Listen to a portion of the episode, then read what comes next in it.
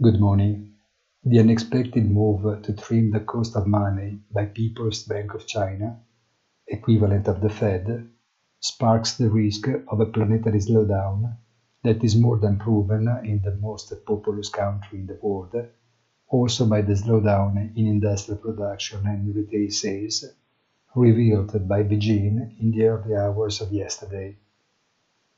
The Chinese central bank has ample space for maneuver, something that almost all Western sisters lack.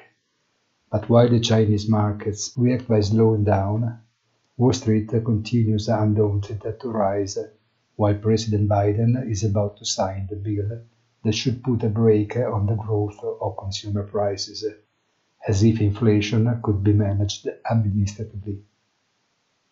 From today, however, we return to ordinary activity always according to summer rhythms.